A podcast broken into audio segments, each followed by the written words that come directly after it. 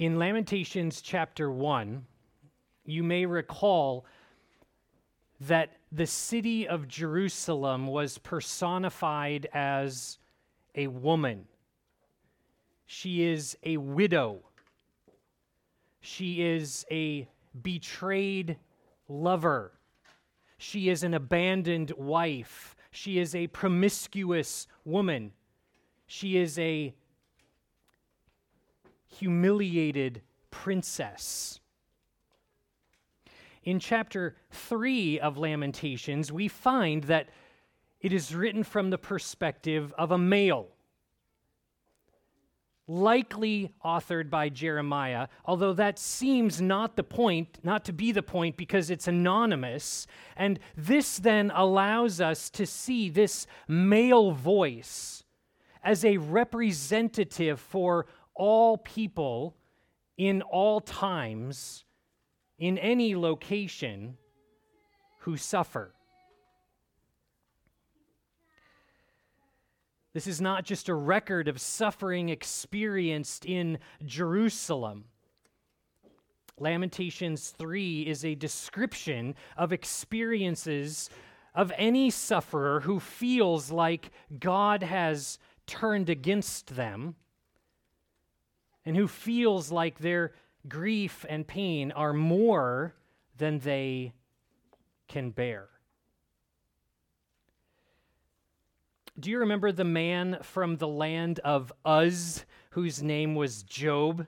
That's how the book of Job begins. Job thought that God had turned against him. He thought that his pain was more intense, and his grief was more than he could bear. What's interesting about the book of Job is that Job was righteous, not sinless, but blameless. He had a right relationship with God, and we know that right from the very beginning. We know that his suffering is not the result of his sin. Job doesn't know that. But we, the readers, know that.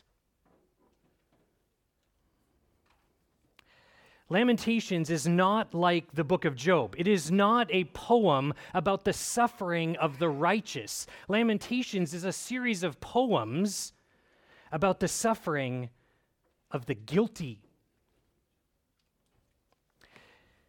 But Lamentations is like Job. Think about it in these ways the poet, like Job, struggles to make sense of a horrific tragedy that has befallen them. He and Job both understand that blessing and suffering both come from the hand of Almighty God.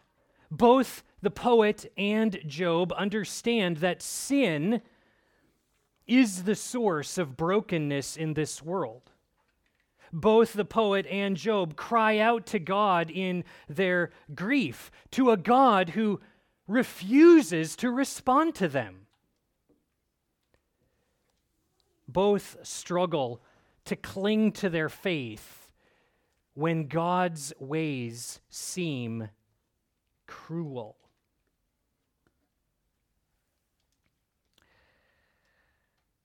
Have you ever wandered through grief? Maybe you are wandering through some grief right now. Lamentations 3 is for you. Do you recall Psalm 23?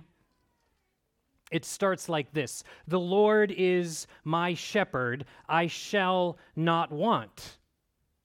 He makes me lie down in green pastures. He leads me beside still waters. He restores my soul. He leads me in paths of righteousness for his name's sake. Even though I walk through the valley of the shadow of death, I will fear no evil, for your rod and your staff, they comfort me.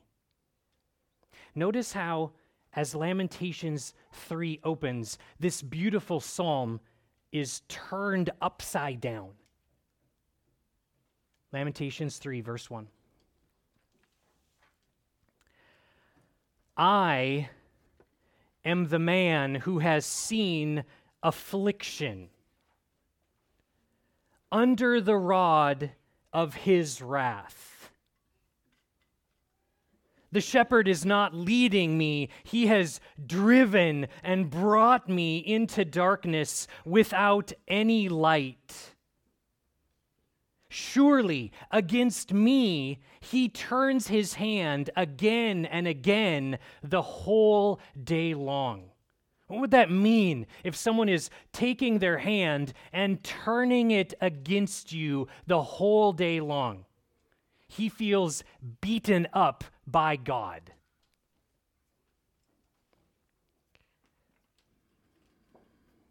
He recognizes that it is God not the Babylonians who are responsible for his suffering. Do you see that in the text? He has, he has, he has, again and again. He understands where this suffering is coming from. Verse 4 He has made my flesh and my skin waste away. He has broken my bones. He has besieged and enveloped me. There's nowhere that I can turn. I'm, I'm blocked in. With what? With bitterness and tribulation. He has made me dwell in darkness like the dead of long ago. He has walled me about so that I cannot escape. Like a prisoner, he has made my chains heavy. Though I call and cry for help, he shuts out my prayer. He has blocked my ways with blocks of stones. He has made my paths crooked.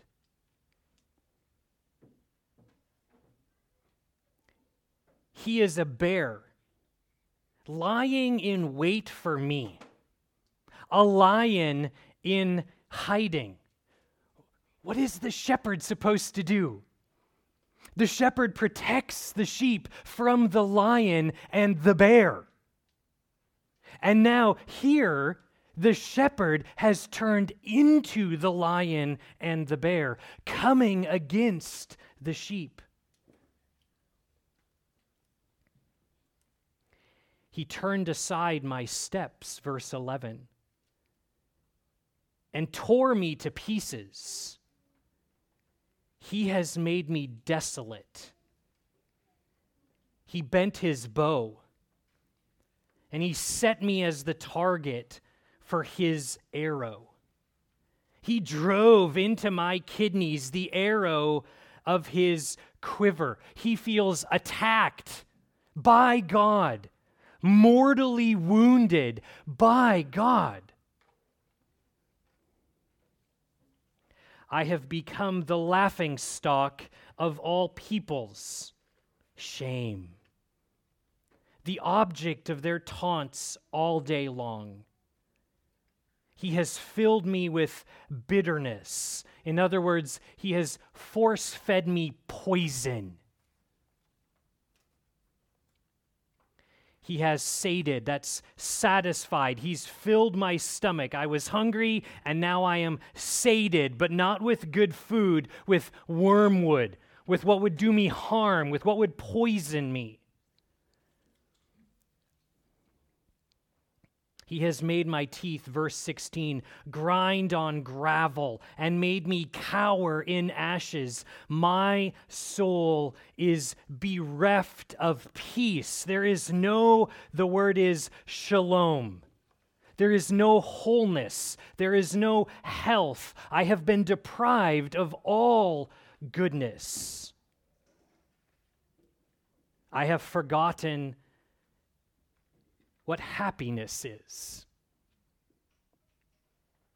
And so I say, verse 18 My endurance has perished. I can't take this anymore. I can't go on. There is no future for me. My endurance has perished, and so has my hope from the Lord.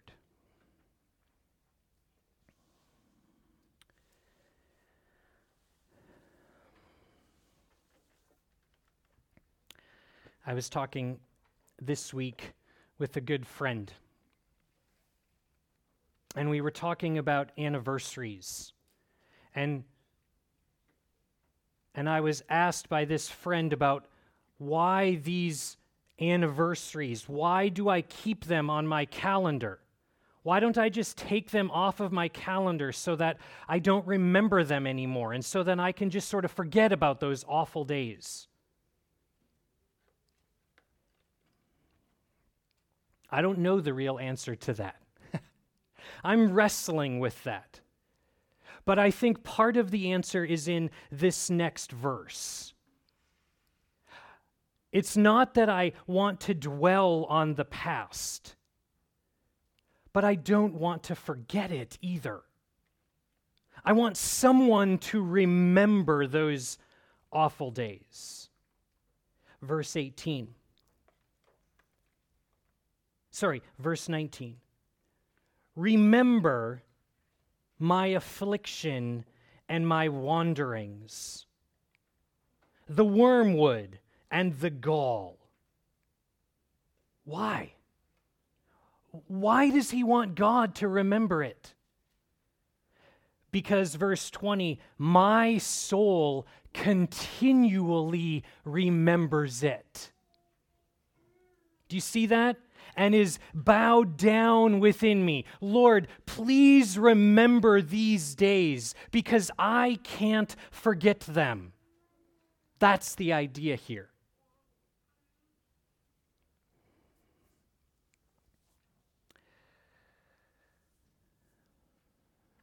God has turned against his people. Their suffering is intense. It is personal. It is overwhelming. It feels like more than they can bear. This man who is intended to represent all sufferers anywhere at any time is at the bottom he is so low, end of verse 20, that even his soul is bowed down. It's not just that his body has been physically broken down, he feels like his soul, the depths of who he is, is lying flat on the ground. He is at the bottom. Have you been there?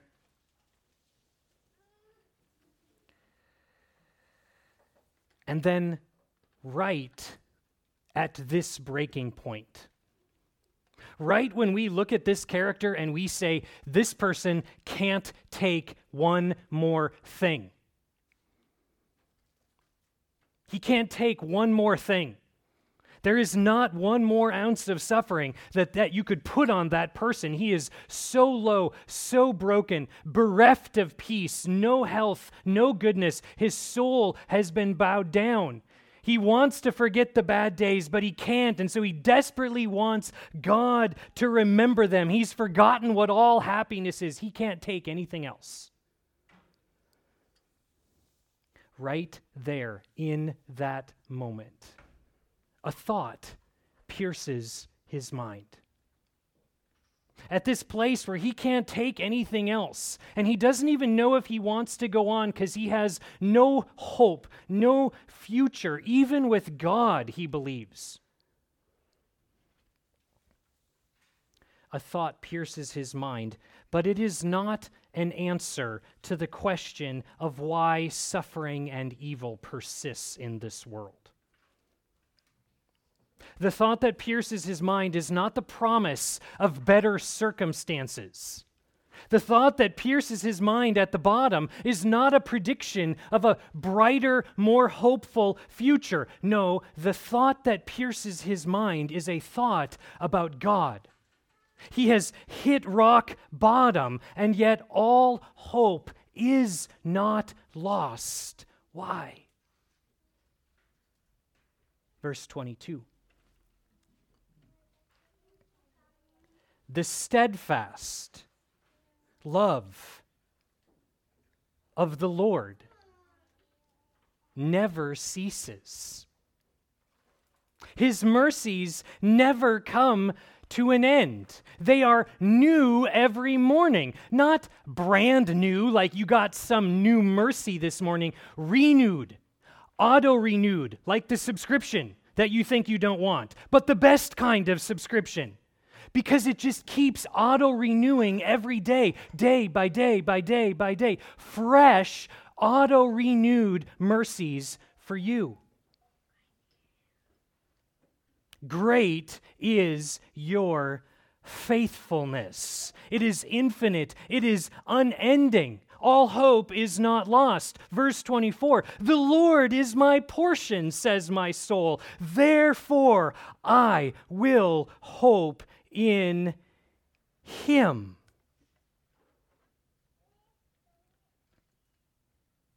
Why should we hope in Him? Well, all hope is not lost because the Lord is good. Verse 25 The Lord is good, the Lord is Tov to those who wait for Him. To the soul who seeks him, it is good, it is Tov that one should wait quietly for the salvation of the Lord. It is good for a man that he bear the yoke in his youth. Since the Lord is good, then we can patiently endure suffering. Why?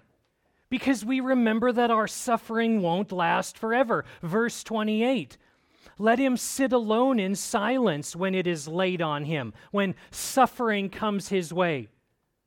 When he has to endure affliction and hardship, let him sit alone in silence when it is laid on him. That seems hard, doesn't it? But verse 29 let him put his mouth in the dust. There may yet be hope. Let there be repentance. Let there be genuine grief. That seems harder, doesn't it? Verse 27, sorry, verse 30. Let him give his cheek to the one who strikes, and let him be filled with insults. That seems like the hardest yet, doesn't it?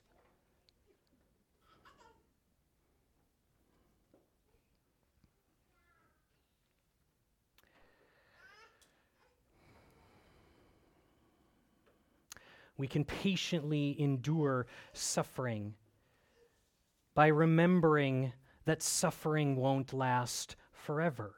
Verse 31 For the Lord will not cast off forever.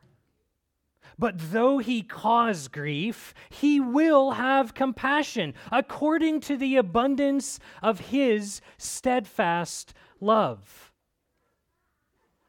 For he, verse 33. For he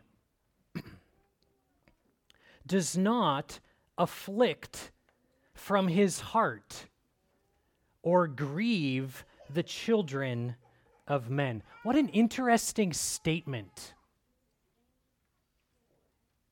The Lord does not afflict from his heart. Think about this statement for a moment. The poet, who represents all sufferers at all time in any place, he refuses to see his suffering as the result of chance or bad luck or happenstance or fate. He refuses to see that. He recognizes that the suffering that he is experiencing is coming from the hand of God. He, he is the one who is afflicting him.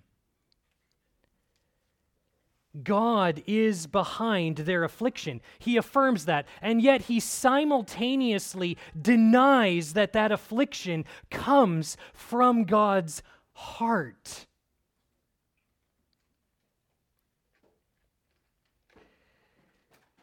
God's holiness demands a response towards sin.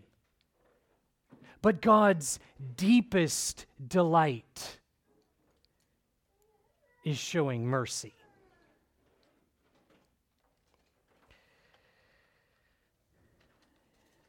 Dane Ortlund says it like this The one who rules and ordained all things brings affliction into our lives with a certain divine reluctance. He is not reluctant about the ultimate good that is going to be brought about through that pain. That indeed is why he is doing it, for some ultimate good. But something recoils in him in sending that affliction. The pain itself does not represent his heart.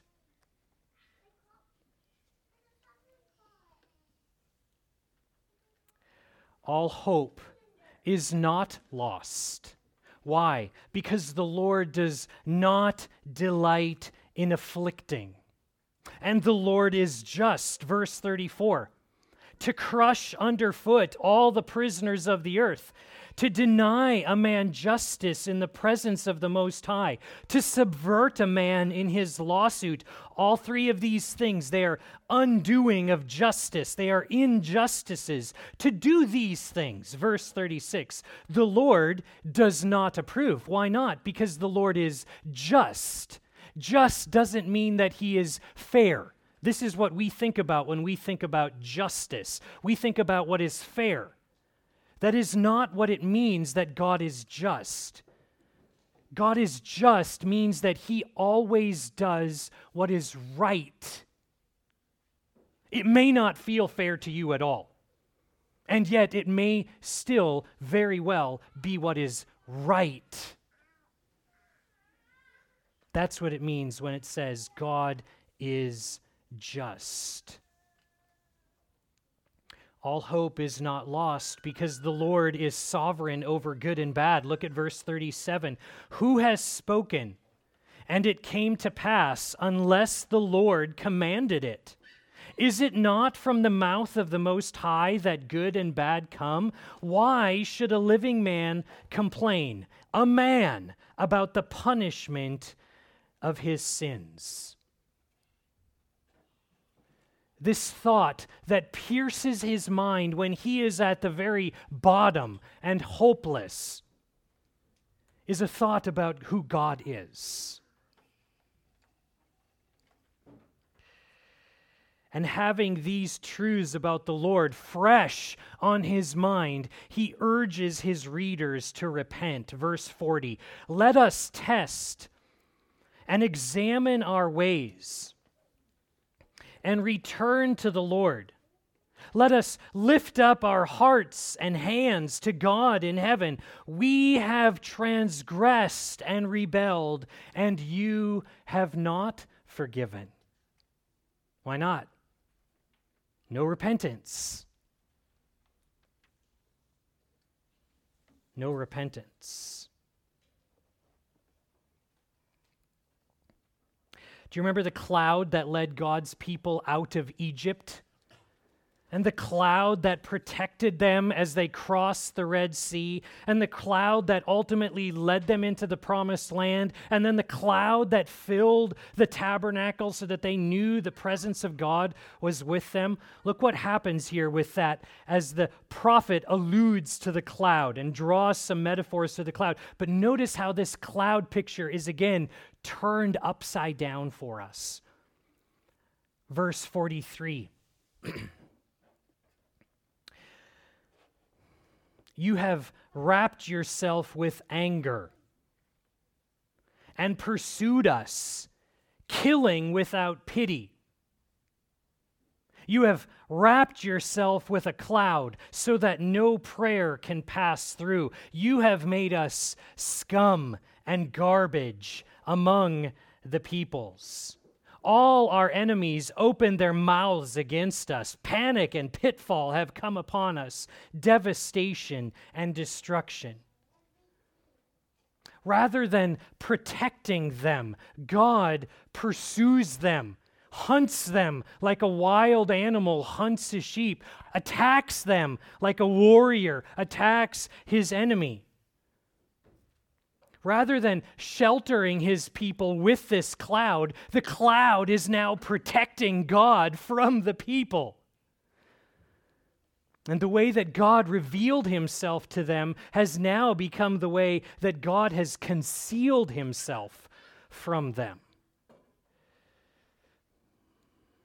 the cloud that signaled God's presence with his people, is now a barrier that prayers to God cannot pass through. It's not surprising that what feels like an unbridgeable gap between himself and his people, this feels unbridgeable. If God has wrapped himself in a cloud and not even prayer can get through to him, what are we going to do?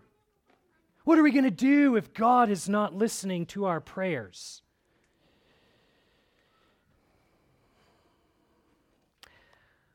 Well, it leads him to wandering in more grief. Verse 48 My eyes flow with rivers of tears. What a, what a compelling metaphor! Rivers of tears because of the destruction of the daughter of my people. My eyes will flow without ceasing, without respite, without rest, without a break, until the Lord from heaven looks down and sees my eyes cause me grief at the fate of all the daughters of my city. I have been hunted like a bird by those who were my enemies without cause. They flung me alive into the pit and cast stones on me. Water closed over my head. His circumstances have not improved.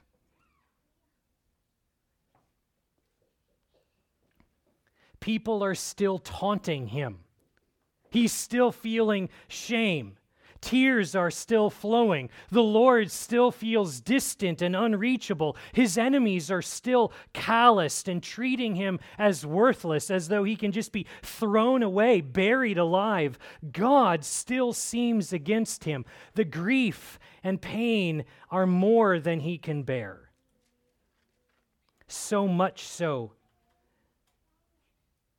that he is wandering in grief, thinking again, all hope is lost. I am like a dead person. And then, as before,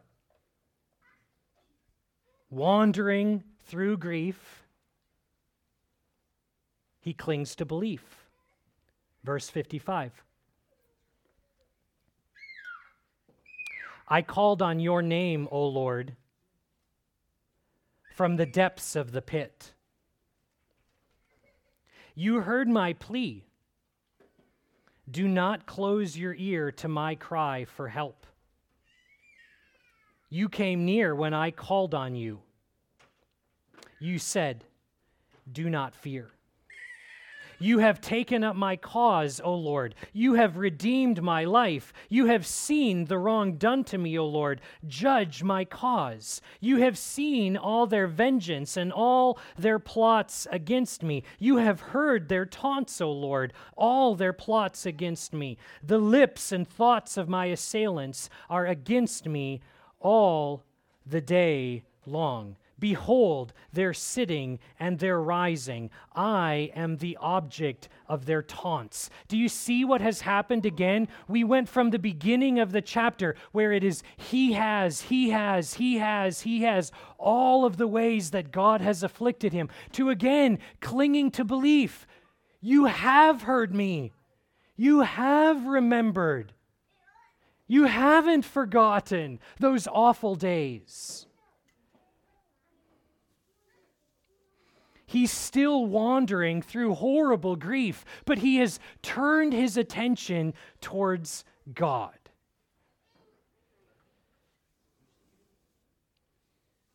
He doesn't seek vengeance on his enemies. He doesn't plot revenge against those who abuse him. He gives all of the wrong done to him to God, and he trusts God to do what is right. Verse 64 You will repay them, O Lord, according to the work of their hands.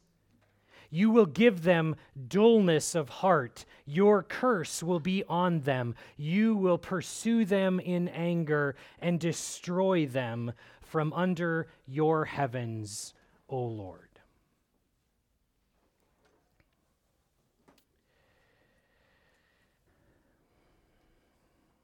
Have you heard this statement?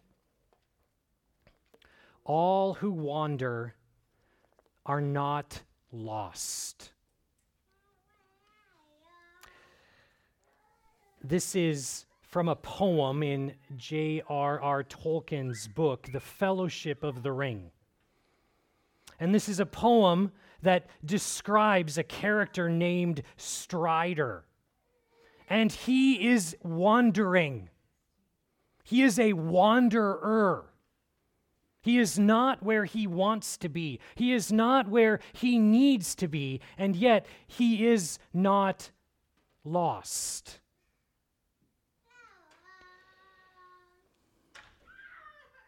When the poet of Lamentations 3 is in the depths of the pit, at his lowest point of wandering in grief, he clings to belief. He believes that God hears him when he cries. He recognizes the Lord's presence is still with him. And he cries out, verse number 57, sorry, verse number 54, I am lost. I am lost. And the Lord answers that cry this way in verse number 57 Do not fear.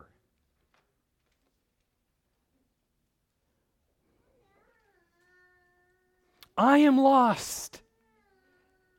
Do not fear. All who wander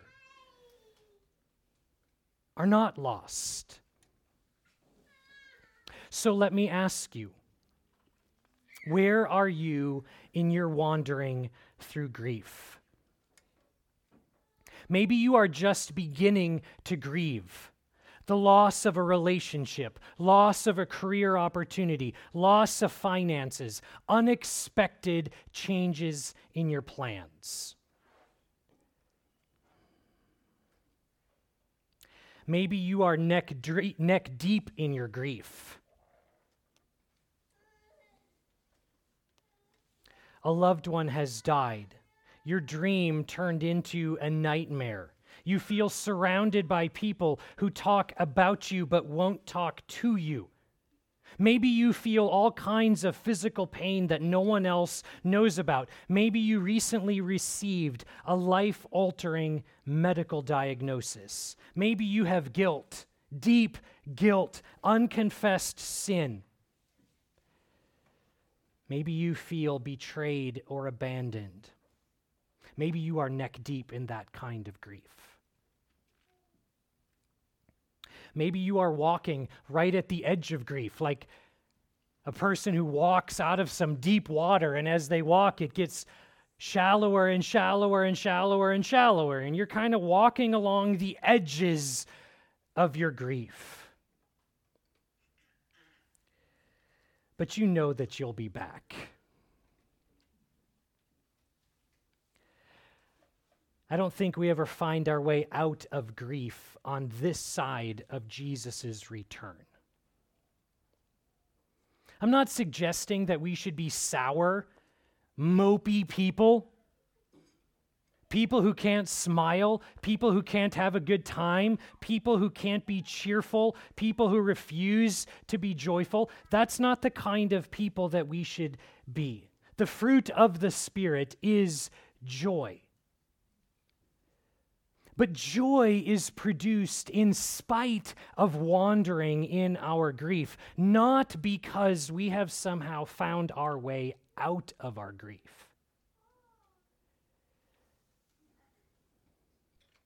We need the Holy Spirit's help in producing joy because we are wandering in grief. Until Jesus brings an end to our grief, I'm convinced we're going to wander around in it. Sometimes, perhaps near the edges, wading, wading at the edge of the water, wading, W A D I N G, at the edge of the waters of grief. And sometimes we will find ourselves neck deep in it, perhaps treading water for a while, and perhaps sinking underneath it. sometimes less, sometimes more, sometimes able and ready to help others in their grief, and sometimes desperately needing others to help us in our grief. We wander, but safe in Jesus, we are not lost. Are you safe in Jesus? Is Jesus your Savior? Or are you wandering through the grief, the hopelessness of this life apart from Jesus? Come to Jesus. Believe in Jesus. He is your source of hope that you are looking for that your neighbors are looking for, that your coworkers are looking for, and may not even realize it yet. Come to Jesus. Lament dares us to hope. Lament dares to hope even when life is hard. Lament dares to hope even when you say, I can't take it anymore.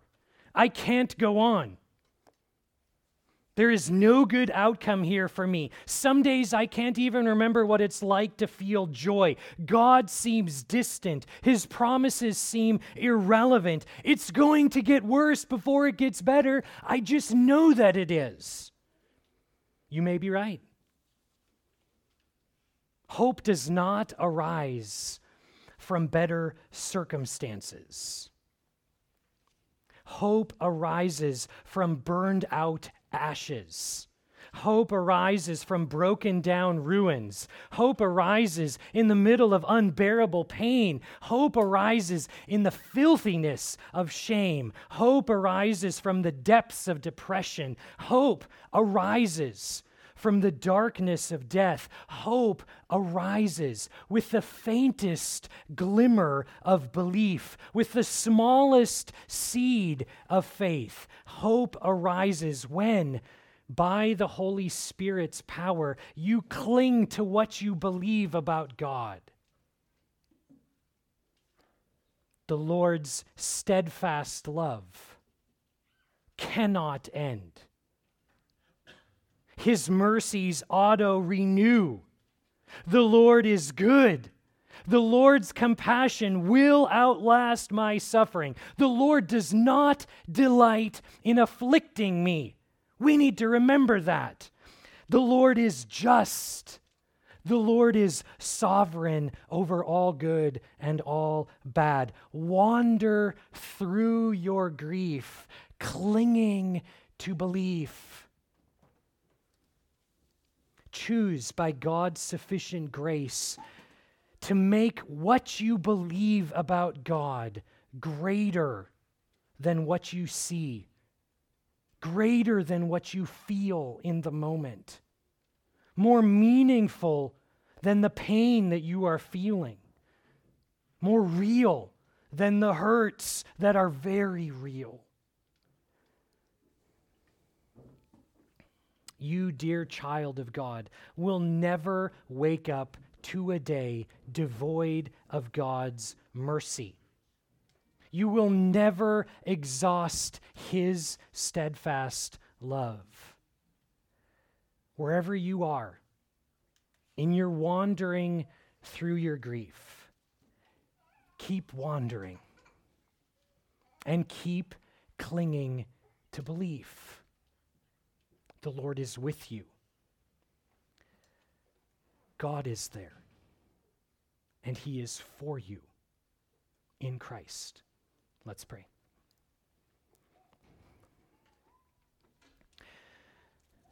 Good Father, we are grateful for your word, grateful for the privilege of receiving it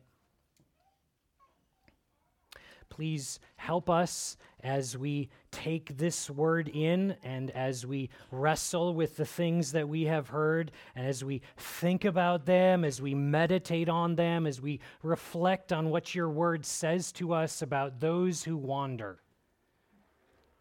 Please give us, by the power of the Holy Spirit, strength to continue wandering.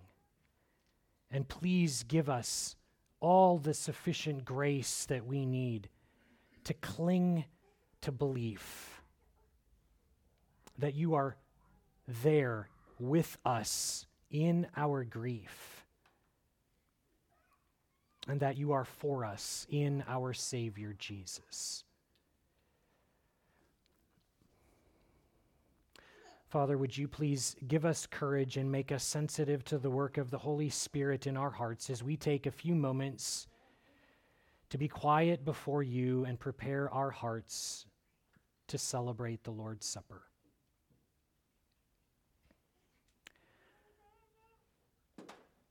Perhaps there are ways that we need to confess. We have stopped our wandering and we have landed on some deep depression. And we need to be called back to faith. Perhaps there are people around us that we know are suffering and we have held back from our care for them. Perhaps we are wading in the shallow waters of grief we're not mindful of the ways that you are working right now in our hearts. Would you please, blessed Holy Spirit, do business with our hearts right now and help us to confess and to believe and to receive forgiveness.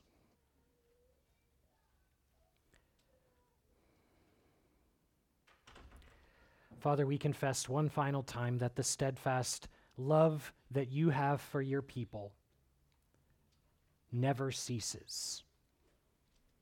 And it is because of your steadfast love that we are not consumed. Your mercies towards us are new every morning, and we confess that we need that kind of auto renewed mercy. Please help us as we seek to follow you as we desire to trust and obey, make us more like Jesus. Keep us faithful. It's in Jesus' name we pray. Amen.